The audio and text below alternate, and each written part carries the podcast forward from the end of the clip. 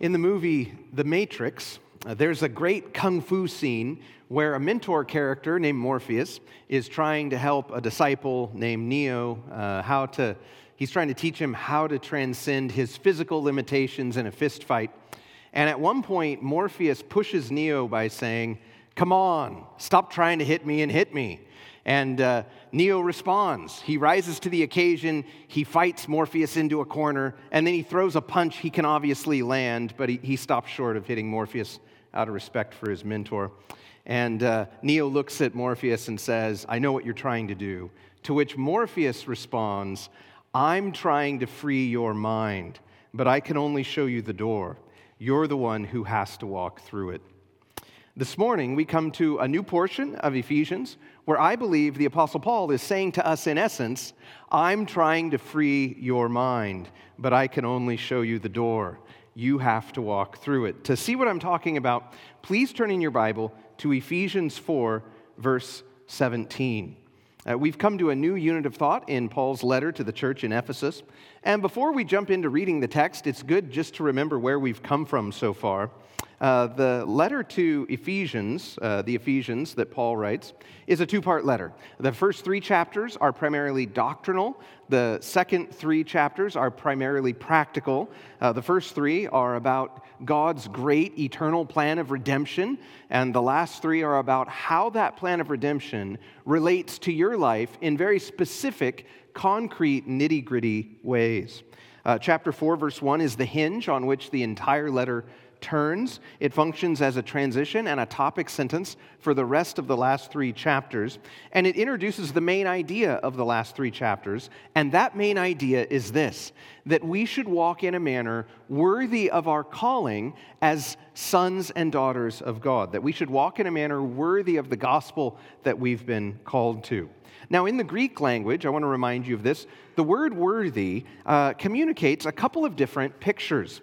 The first is from the world of commerce. It has to do with balancing scales. If you can picture in your mind one of those old scales, right, with a fulcrum, and then you have the two plates on which, or the two containers on which you have a measuring stone on the one hand and whatever product you're buying on the other, and the goal is to get the two to balance out. Well, our goal in walking worthy of the gospel message that we've been called to is that we want our privileges, the privileges we've received in Christ, we want to balance that out with our manner of living, with our words and actions. We want our words and actions to balance with all the spiritual privileges we've received through Christ. The other picture behind the word worthy comes from the world of clothing. It was used by the Greeks for different colors and styles of clothing that went together, that matched. Though we've been saved through the gospel, we are all still very capable of clothing ourselves with words and actions that clash with the gospel we believe in. To walk in a worthy manner, then, is to put on the clothing of words and actions that match the privileges of our status as sons and daughters of God. Paul doesn't want the doctrines that we would say we believe in and the way we live our lives to clash. He wants them to match with our gospel calling.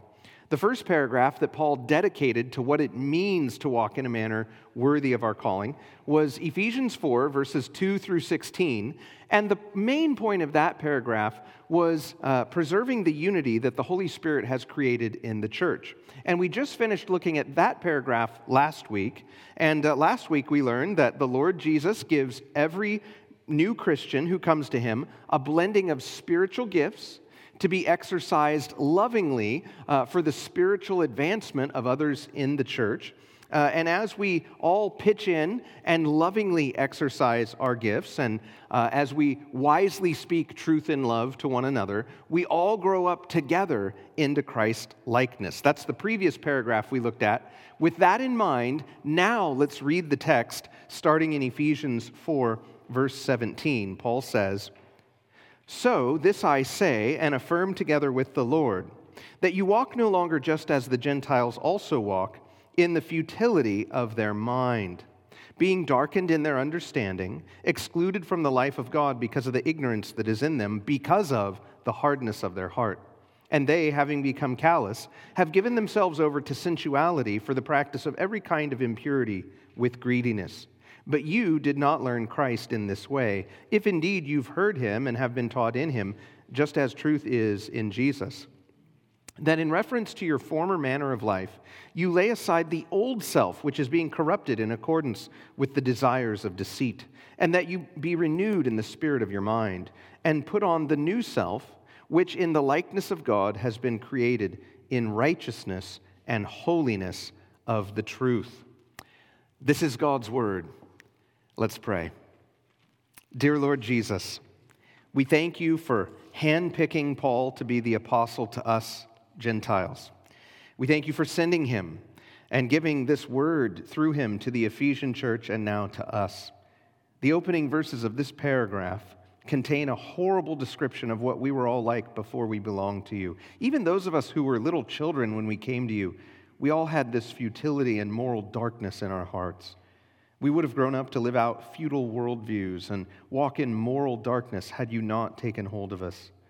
And so please come and grant us to understand where this walk of darkness and where this futility of mine come from, so that we can walk away from this kind of life into the new life you've given us, and so that we can walk in a manner worthy of our gospel calling. In your rescuing name we pray. Amen. This new paragraph that Paul writes runs from verse 17 all the way down to verse 32, all the way down to the end of chapter 4, and it's composed of two sections. The first section is very brief, just verses 17, 18, and 19, and it's all about what not to do. It's a command not to continue living like we did before we came to know Christ.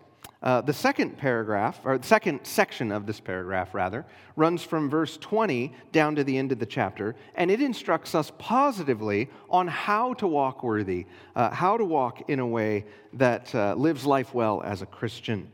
We're going to take a couple of weeks to look at this first section, verses 17 through 19, and that's all about how to no longer walk as we did when we didn't know Christ. Now, as we tackle verses 17 through 19, we need to understand this.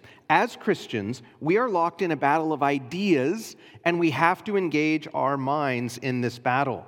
It's no accident that when Jesus answered the question about which is the greatest commandment in the law of Moses, that when he answered the question about what is the greatest commandment, one of the things he did, if you notice, he actually, by his own authority as the Son of God and as Israel's Messiah, by his own authority, he edited Moses. And he didn't shorten Moses. He didn't take away any words from Moses. Jesus was very clear that he affirmed every word that's written in the Old Testament. But what he did is he added to Moses, and he added the word mind. You shall love the Lord your God with all your heart, soul, mind, and strength. And that's no accident, because we are in a battle for the mind. Now, by teaching this today, that's what I'm going to emphasize today, winning the battle of the mind. By teaching this today, I do want to be balanced. I want to make sure I say this. I don't mean to imply that the entire Christian life is all about the mind and ideas and just thinking the right way. There are also other issues in the Christian life, like passions and desires and practical obedience and good works to perform and godly habits to create. The Christian life doesn't take place only in the life of the mind. But on the other hand, we need to also say this: you can't lose the battle for the mind and be successful in the Christian life. Perhaps this might be a helpful clarification. Winning the battle for your mind is necessary, but not sufficient. It's not sufficient because it's not the whole ball game. There are other issues involved in the Christian life and living a life that pleases God. But it is necessary, because if you don't win the battle for the mind, if your thinking doesn't change, you're not going to have any hope of your behavior changing. One of the lessons we actually can learn from verses 17 through 19 is the way that Paul handles how we turn from living like we used to live. One of the things he does is in verses 17 and 18, he deals with our thinking first, and then in verse 19, he deals with our behavior. What's striking to me about that is that if I were writing the letter, I would have started with behavior. You know, don't live like you lived before you knew God. Don't do this, that, and the other thing. That's how I would have written the letter. But it's instructive that Paul starts with our thinking, because if we're ever going to have any hope of our behavior and our words changing, we have to start with thinking differently. In pop culture, there's a pop song, "Free your mind and the rest will follow."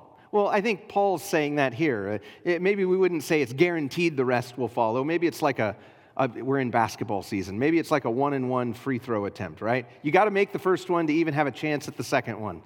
Same idea. You have to free your mind if we're going to start on changing our behaviors. And Paul begins explaining why he's giving this command to no longer walk like we did before we knew God. He begins by talking about why he's giving this command, and I think he actually gives us three reasons to obey the command. Look again at verse 17.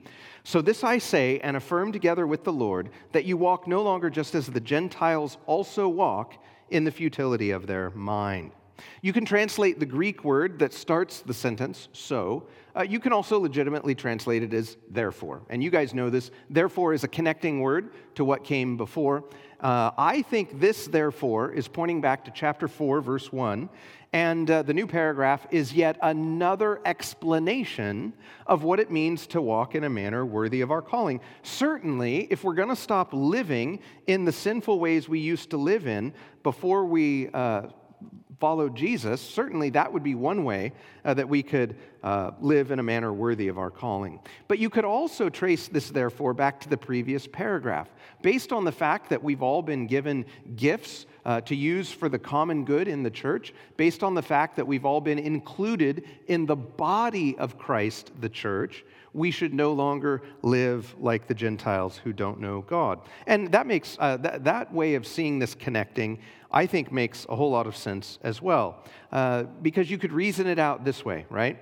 It's hard to speak truth in love to one another in such a way that we all grow up into Christ-likeness if our behaviors are dominated by sensuality, impurity, and greed, right? Building others up in Christ and sensuality, they don't go well together. Greed and the building up of the body of itself in love, it doesn't work well, right? So same idea. I think that's the "therefore" is connecting to what came before. In light of the fact that you've been given a high calling, in light of the fact that you've been given spiritual gifts by Christ and you're now a member of his body, therefore, don't live like you lived before coming to Christ. We should obey this command because of our high calling and the mission that our gifting now gives us in life. We should also obey this command because it comes to us from an apostle. You'll remember that Paul was chosen by Christ to be the apostle to us Gentiles, and he comes to us with Christ's authority. So when Paul speaks, he speaks as an authoritative representative of Christ, and that leads to yet another explanation of why the command is to be obeyed, because here, he doesn't just say this command to us, he affirms this together with the Lord. What Paul's communicating is that the ultimate source of authority behind this command is the Lord Jesus Christ, and we believe that theologically about the other commands, but he highlights it here. I actually think this is Paul's way when he says, "I affirm this together with the Lord." I think it's Paul's way of letting us know, look, if the Lord Jesus Christ visited Fredericksburg in 2024, one of the things he would be telling the Christians is, don't live like you lived before you started following me. That would be part of his message to us here in Fredericksburg. Now, if you look at this command again, there is something a little odd about it. There's actually something a little ironic that if you've been a Christian for any length of time, you probably just read right past it because you already understand what it means. But it is worth stopping and just acknowledging. Paul says, "Therefore, this I say and affirm together with the Lord, that you walk no longer as the Gentiles also walk." Well, that's ironic because Paul is writing to a predominantly Gentile church, telling them, hey, quit acting like Gentiles. Well, you guys understand this if you've been around the church for any length of time. Paul isn't using the word Gentile in its ethnic sense here. He's using it in its spiritual sense. And if you want to understand that, probably the best place you can go in Paul's letters is 1 Thessalonians 4:3 and following, where Paul says this, "For this is the will of God, your sanctification, That is, that you abstain from sexual immorality, that each one of you know how to possess his own vessel in sanctification and honor, not in lustful passion like the Gentiles, who do not know God. So when Paul uses the word Gentile in its spiritual sense, he's pointing to people who don't know God. They don't know the true and living God. And there was a time when you and I were like that. There was a time when we ignored God to live life our own way because of our sin. But now you and I have been reconciled to God through Christ. We've been given new spiritual life. And so we shouldn't go back to living the way we did before we knew God. And Paul goes on to explain then a number of characteristics that mark those who don't know God, a number of characteristics that we want to turn away from and distance ourselves from. The first characteristic is having a futile worldview, having a worthless worldview. Again, Paul says, "This I say and affirm together with the Lord, that you walk no longer just as the Gentiles also walk, in the futility of their mind." The Greek word that we translate mind is a complex word. It can be used to speak of the thinking process. I don't think that's what Paul is pointing to here, because in the next verse, he's going to deal with the thinking process when he talks about having a darkened understanding. So how should we understand this word mind? Well, I think the commentator Best sums it up best when he writes, "The apostle is referring not to a defect in the ability of the Gentiles to reason with their minds, but to their mindset, to their total person viewed under the aspect of thinking." In other words, when Paul uses the word mind, he's using it in the sense of one's mental attitude and predisposition to the truth.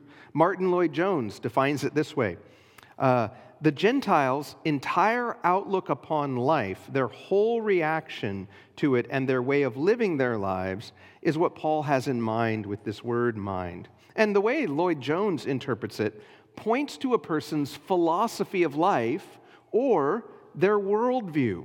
James Sire defines a worldview this way.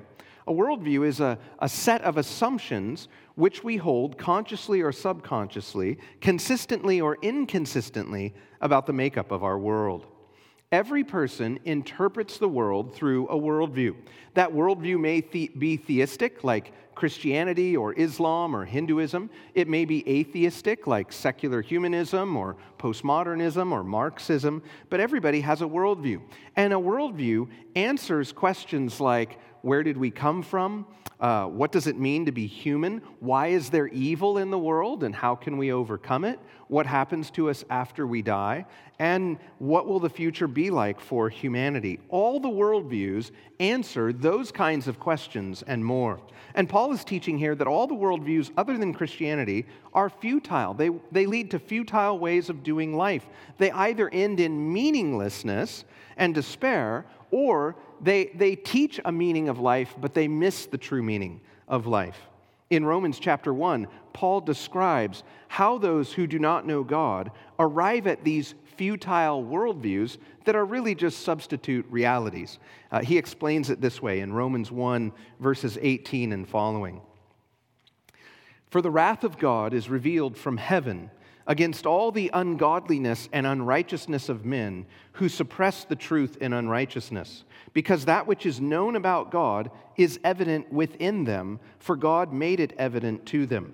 For since the creation of the world, his invisible attributes, his eternal power and divine nature, have been clearly seen, being understood through what has been made, so that they are without excuse. For even though they knew God, they did not honor him as God or give thanks. But they became futile in their speculations, and their foolish heart was darkened. Professing to be wise, they became fools, and exchanged the glory of the incorruptible God for an image in the form of corruptible man, and of birds, and four-footed animals, and crawling creatures." Those words by the Apostle Paul are the greatest indictment on Gentile humanity, that even though we know the truth, we suppress it. That even though we know the true God, we turn away from worshiping the true God to worship created things. And then after doing all of that, what do we do next?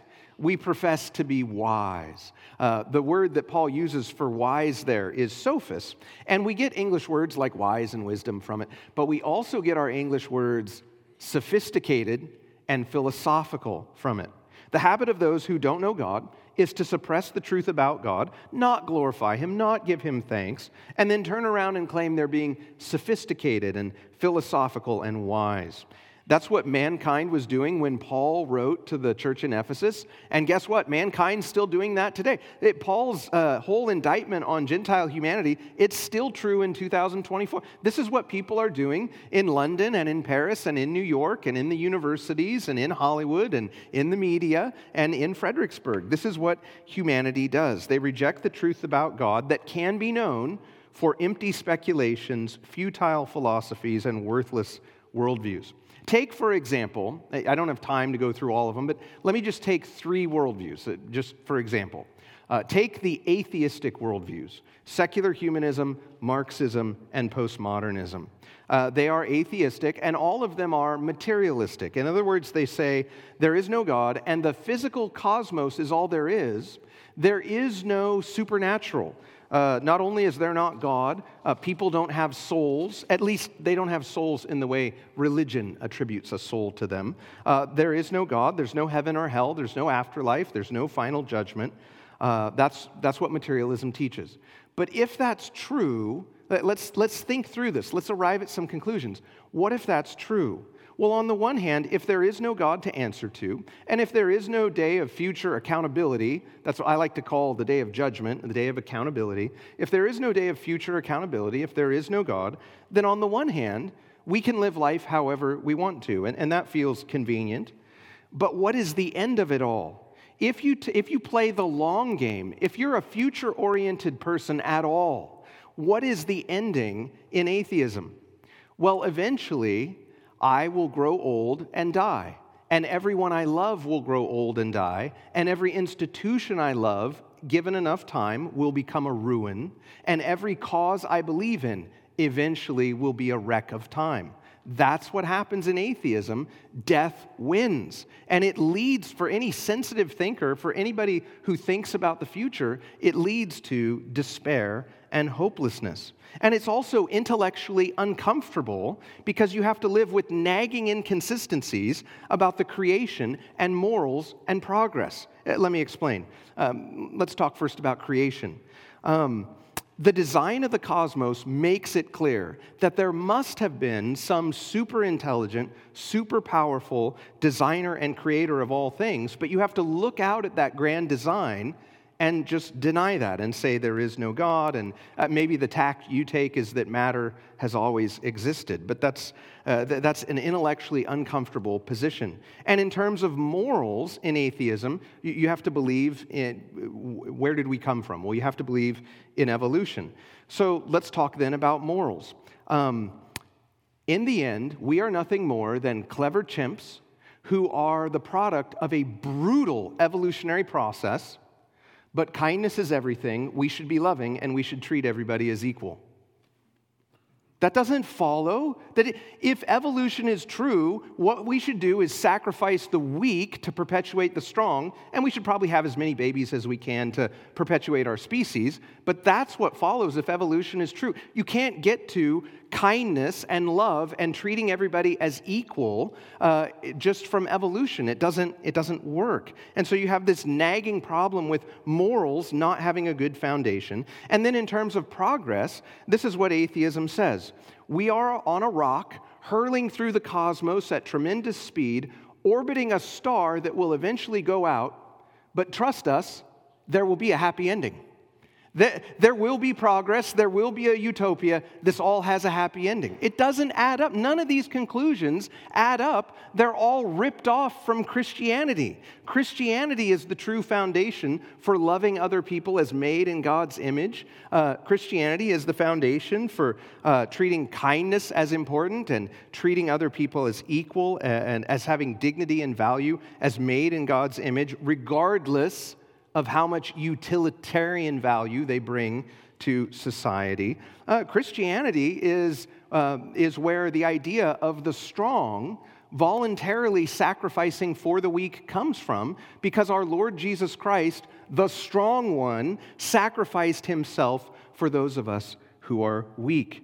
The great characteristic of all the non-Christian worldviews is that they are futile. They lead logically to despair, as in atheism, or they lead to false hopes, as in false religions. And we used to live with those futile mindsets. Now, we may not have claimed, before we came to Christ, we may not have been a consistent adherent to one of those worldviews. We might have claimed to be agnostic. We might have claimed to be irreligious and to not really have a worldview. But the bottom line is, even if we did that, we still latched on to applications for living and ways of thinking about life that were the applications of those greater worldviews, even if we didn't understand the connection.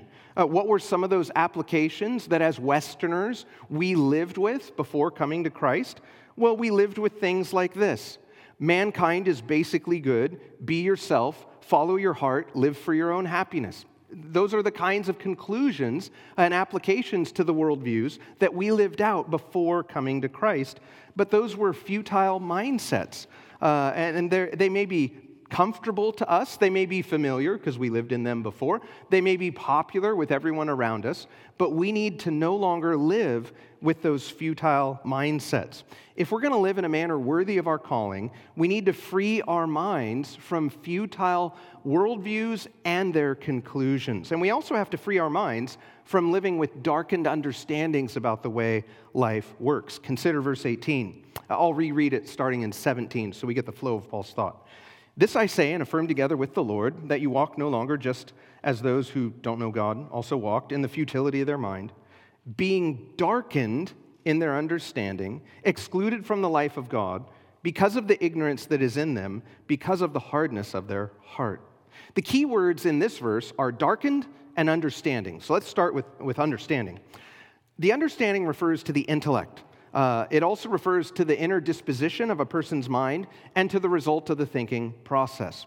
It can refer to the conclusions we come to when we think out a matter for ourselves. And Paul sees, I think Paul has all three of those meanings in mind, and Paul sees a great problem with them here. And this is the problem.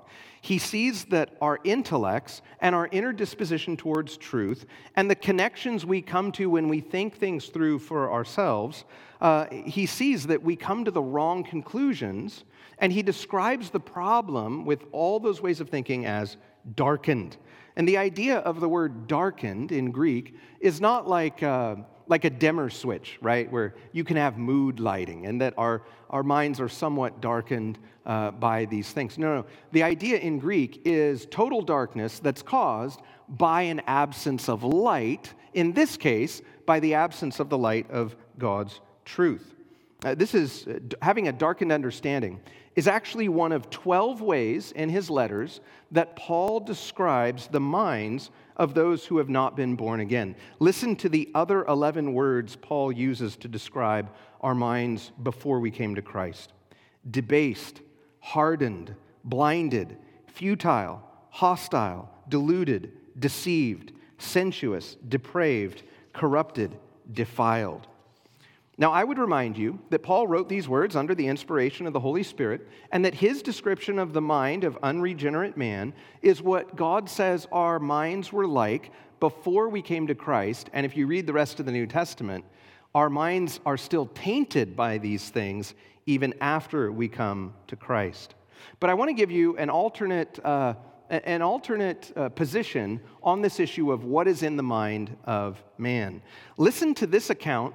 There's a man who's a great thinker, who's greatly influenced the spirit of the age we live in. He's come to a different conclusion about our minds, and I found a quote by him where he's talking about himself, but if you read the rest of his book, it's a book he titled Confessions, if you read the rest of his book, he applies what he says to himself here to all of humanity. This is what he said. If I had remained free, obscure, and alone, placed in the situation nature designed for me, I would have done nothing but what was right, for my heart bears not the seeds of any mischievous passion. Translation: my mindset isn't futile, my understanding isn't darkened, my heart is free from sin and the seeds of sin. The man who wrote those words is Jean-Jacques Rousseau. And he applied them not only to himself, but to the minds of all people who live naturally, at least before their... he applied them to the minds and hearts of all people as they're born naturally, before they're corrupted by the outside influences of society. And my question for you is this: whose account of the human heart and whose account of your own heart are you going to believe in? Are you going to believe in what the Apostle Paul says here, or what Rousseau says? See, Rousseau's account of the human heart is very popular. It's convenient because we don't have to reckon with the evil that rises up from within.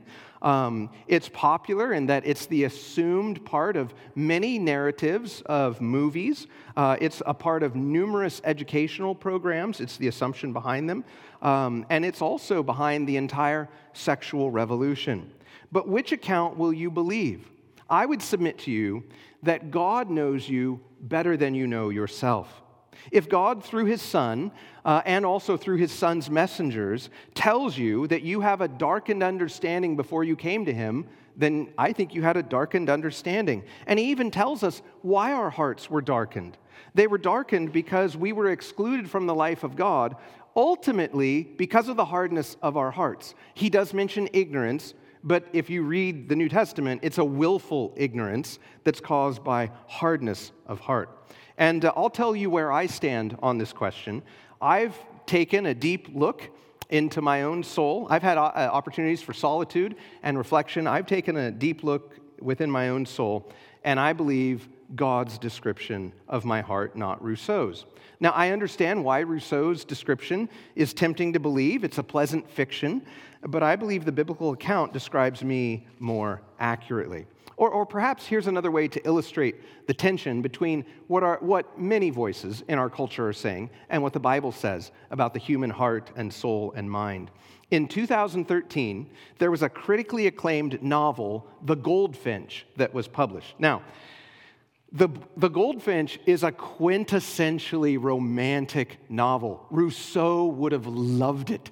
It's full of childhood innocence and unrequited love and introspection and solitude. It truly is a romantic novel. And yet, in the midst of this introspective novel, the main character says something that I just think is so amazing. And I'm going to quote it because it has everything to do with this question of what you and I need to be saved from and whether or not we have naturally darkened understandings of life. This is what the character says in the middle of this novel, not written by a Christian author, that is very romantic and that I think overall Rousseau would have loved. The main character says this, quote, "From William Blake to Lady Gaga, from Rousseau to Rumi to Tosca to Mr. Rogers, it's a curiously uniform message, accepted from high to low. When in doubt, what to do? How do we know what's right for us? Every shrink, every career counselor, every Disney princess knows the answer.